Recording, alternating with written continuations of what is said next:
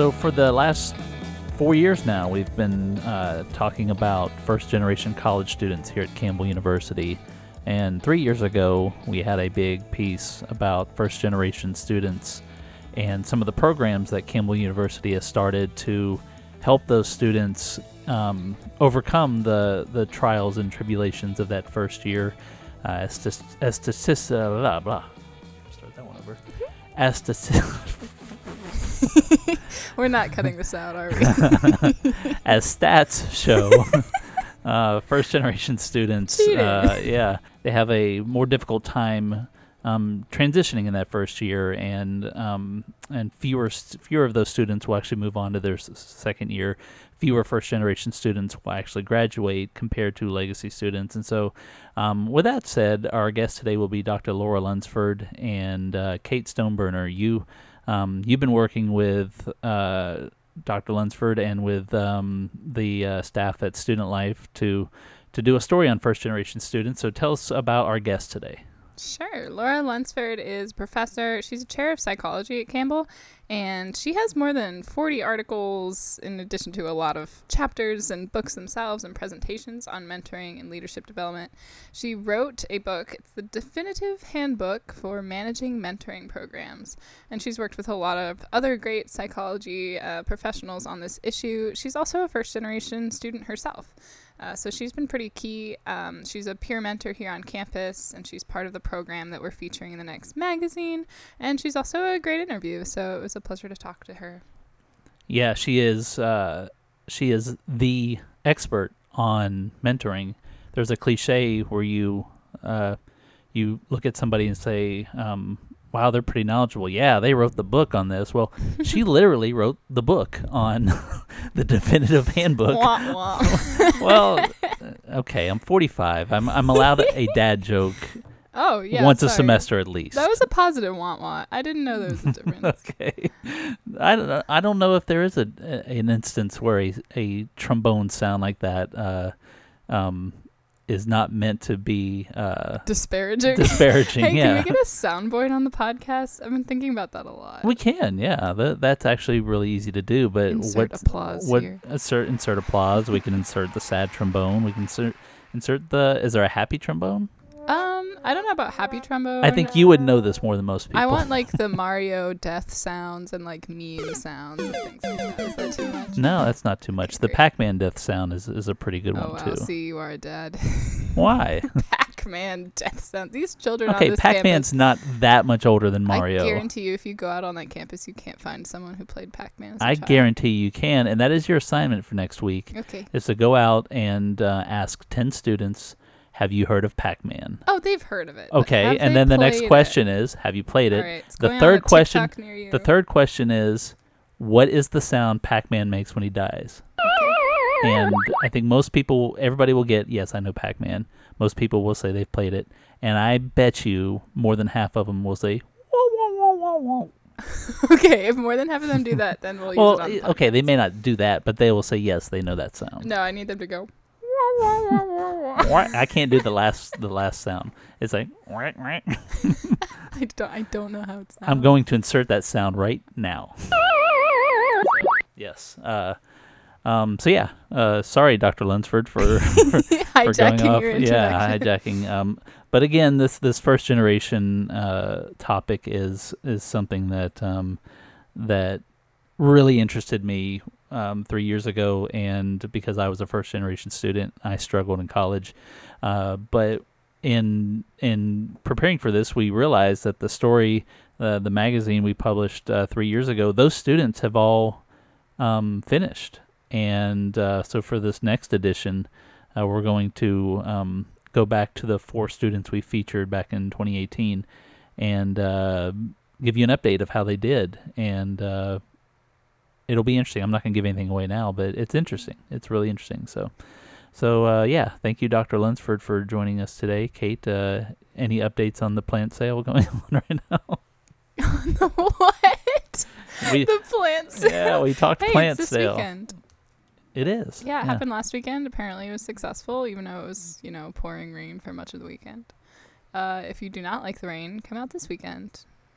Homecoming is next weekend too, um, October the 23rd, and uh, just in time we have colder weather coming. Yes. So it's going to feel fall-like. Uh, if you feel like you've been cheated this fall and you haven't been able to snuggle up in your blankets to enjoy your pumpkin spice uh, fill in the blank beverage, then um, then you're going to really like this upcoming week. So go out, smell the air, crunch some leaves, and uh, um, we'll see you at homecoming. And enjoy the interview. Insert intro music here. Insert Pac-Man.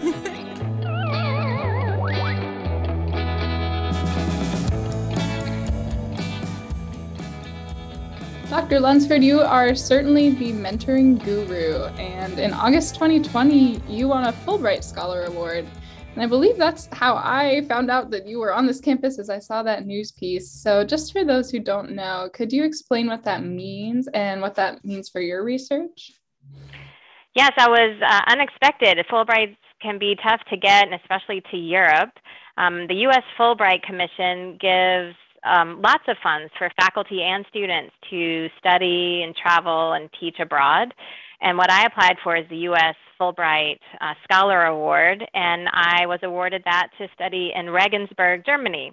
And the project is all on mentoring. So it's um, was very timely. This was before COVID. I was awarded the award. It's been deferred, so I'm actually finally going in 2022. And so they've already launched their mentoring program. It's really cool. It's an international, global, virtual mentoring program for students in STEM. They're looking for the most gifted students around the world, and they connect them with people in science, technology, engineering, mathematics, and they hope to keep them connected for 10 years uh, wow. to see if that helps facilitate them becoming scientists and engineers and so forth. So I'm going to help study the first cohort what's making it work, um, the cultural differences because they're from around the world. It's all in English. They have an awesome platform where they have people connect. So it's pretty exciting to be able to collaborate with my German colleagues there. And she has an international team, Dr. Stoger does. So yeah, I'm excited. That's so great. And the travel will be so fun. And this sounds intense. 10 years of mentorship to me seems like a really unusual length of time. Is that your experience as well, or most mentors? It is unusual for a formal program. Um, they got an incredible gift from a foundation uh, to help this because there's just really seen, especially um, in the U.S. and, and un, and other undeveloped countries who aren't as far along as we are that this need for people in those areas is so critical. So they're really taking high school students and trying to follow them all the way through to graduate school. So that's why they have a 10 year. Uh, they want to get them launched into their career. So um, it is a, it's an experiment. So they've done it in Germany. They've had a similar program for women in STEM that they worked with high school students to get them to college. So this team is used to working with some longer programs, but a 10 year is pretty ambitious. That's really great. Well, that's exciting, and we'll definitely keep track of that. Um, in Campbell, we don't have 10 years. We have, you know, usually four. That's right. Unless you go to med school or law school or, so, yeah. I guess we do have a lot of those. Um, yeah. Could you tell us a little bit about how you personally apply all of your mentoring knowledge? Are you in mentorship relationships right now, and what do those look like?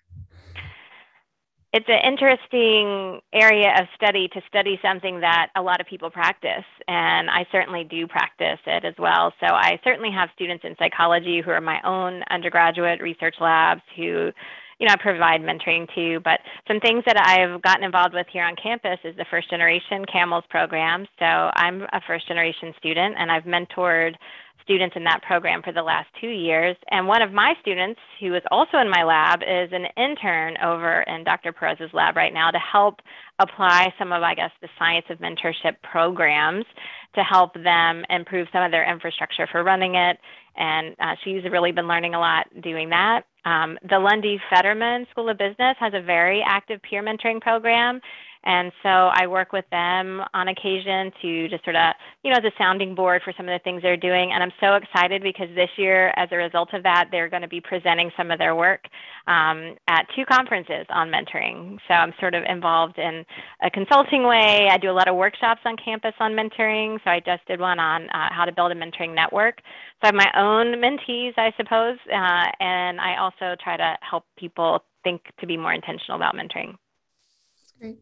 Hey, Dr. Lunsford, uh, I'm going to jump in um, on cue here because a couple years ago uh, we we did a big piece for the magazine here on first generation college students and and the struggles that that they go through. Um, before I ask you about that, going back to when you were a first generation college student, uh, what's what what were your biggest challenges?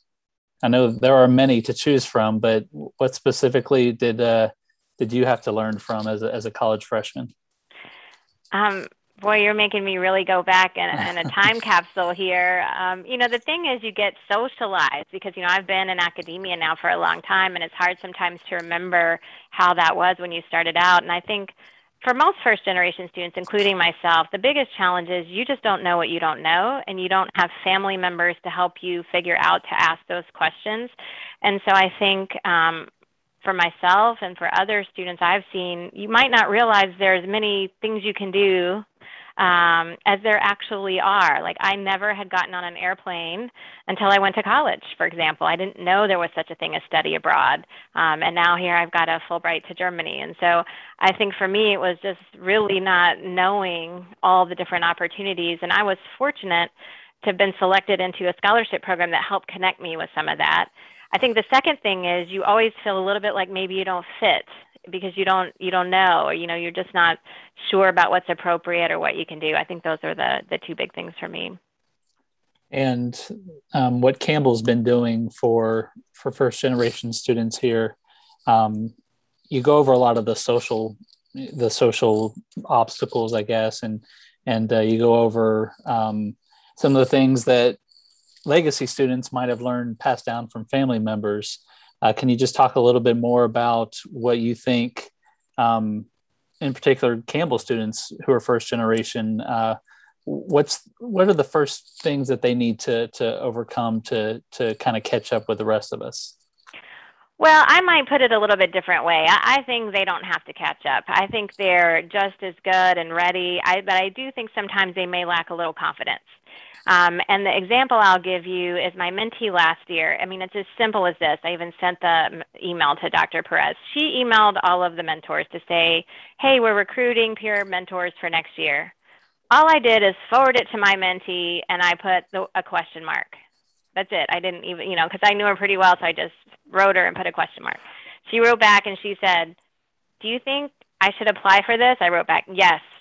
That's it. That's all I said. Well, now she is a peer mentor. And she wrote me back this effusive email later. She was so nervous about the interview. She got selected. She loves it this year.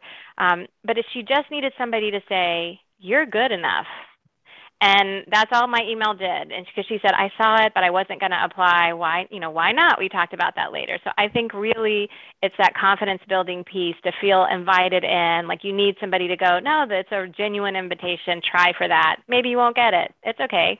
Um, I, I think that's really the difference i see.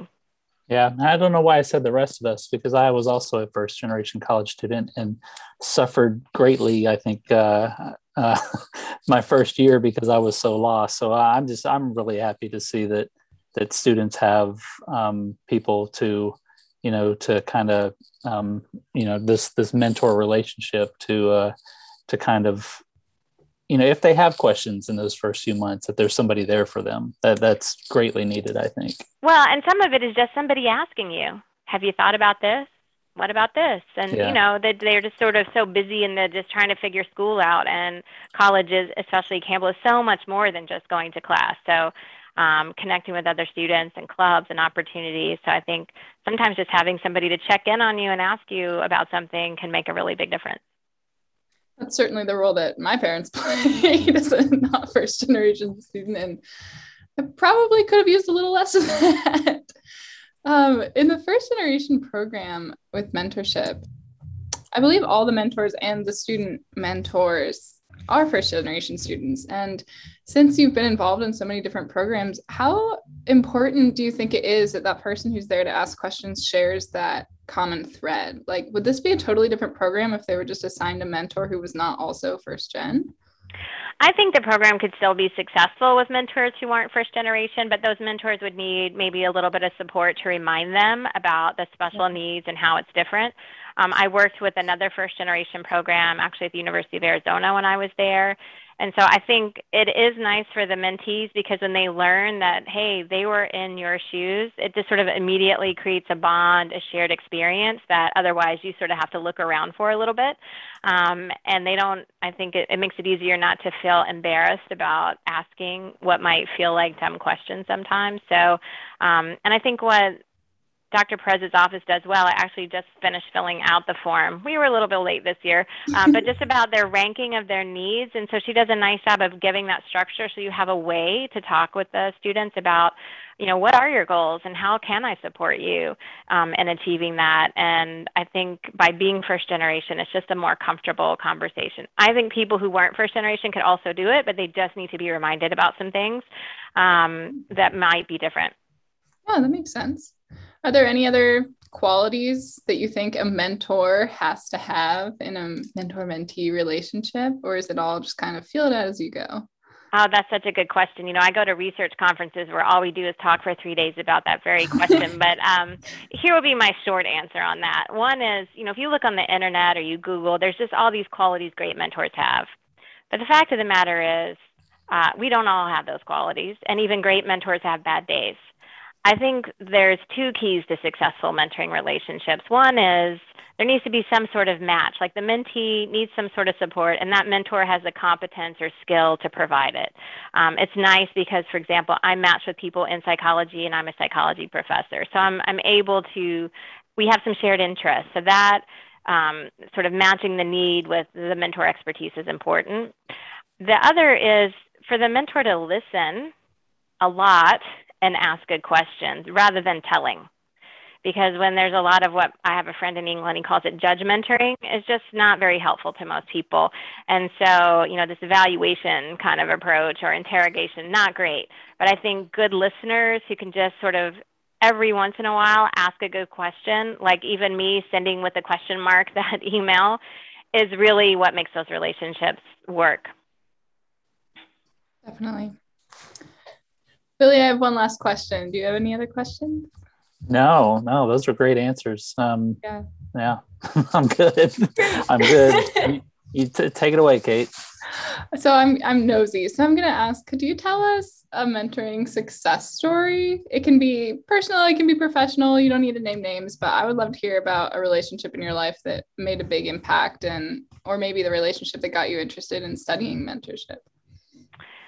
Oh gosh, that's that's um those are all really good questions. I will give you the one that got me studying mentoring. How about that one? Um, so I've had a, a, number of really great mentors myself. Um, when I was looking for a dissertation topic, I remember this summer I was literally trying to think of a topic, and every two weeks I would either get bored of it after two weeks or I would have solved it in my head. And, and I'm like, okay, I can't work on this for the next two years. But I was very interested in gifted education and went to visit. Um, I didn't really know her well at the time. She's since become a very good friend. Um, the head of gifted education for the American Psychological Association, and I said, "Hey, could I just pick your brain? Like, what what what don't we know in the field? What what do we really need to know about, and not a lot is known?" And and we got talking about mentoring.